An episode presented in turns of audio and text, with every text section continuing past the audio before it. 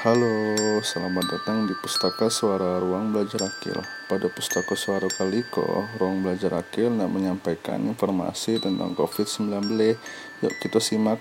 COVID-19 atau Coronavirus Disease 2019 adalah infeksi paru atau saluran pernapasan akut yang disebabkan kayak virus corona. Virus itu menyebabkan orang yang terinfeksi mengalami demam, batuk kayak pilek, nyeri tenggorokan, nyeri kepala, sesak napas, bahkan bisa sampai kematian kalau tidak segera ditangani dengan benar. Virus corona itu menyebar melalui tetesan kecil atau droplet yang keluar dari mulut, hidung, ke badan yang kelak menempel di tubuh orang lain melalui kontak fisik, salaman, kayak bersentuhan, lewat benda-benda yang dipakai bersama. Virus corona akan bertahan sampai 14 hari di dalam tubuh manusia. Oleh karena itu, kalau kena virus itu, seseorang punya waktu 14 hari untuk bertahan dan berubah. Seseorang yang kena virus corona akan mengalami gejala di antaranya Pertama, badan terasa demam dengan suhu tubuh di atas 38 derajat Celcius. Kedua, batuk kayak pilek disertai kayak nyeri tenggorokan. Ketiga, nyeri otot kayak nyeri pala. Kempek, sesak napas atau susah napas. Selain itu, seseorang bisa diindikasikan kena virus corona kalau sebelumnya pernah mengalami hal berikut.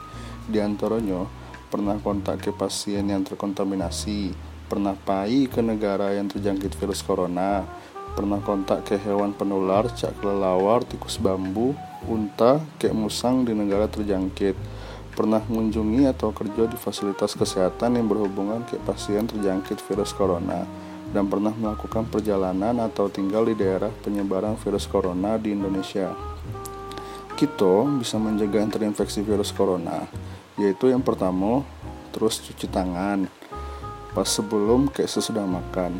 Sesudah keluar dari kamar mandi sebelum memegang makan sebelum menyusui bagi ibu yang lagi menyusui dan sesudah beraktivitas di luar rumah. Kedua hindarilah ngumpul di keramaian. Yang ketiga dengan tidak menyentuh wajah pakai tangan. Kalau emang benar-benar perlu megang wajah nah haruslah cuci tangan dulu. Kempe hindari kontak tiga orang yang punya gejala. Kelima, tidak berbagi alat makan atau alat minum serta pakaian ke orang lain. Keenam, pakailah masker kalau batuk kayak pilek. Ketujuh, tutup mulut kayak tutup hidung pas batuk atau bersin pakai tangan, bagian lengan, atau tisu. Yang kedelapan, menerapkan perilaku hidup bersih dan sehat.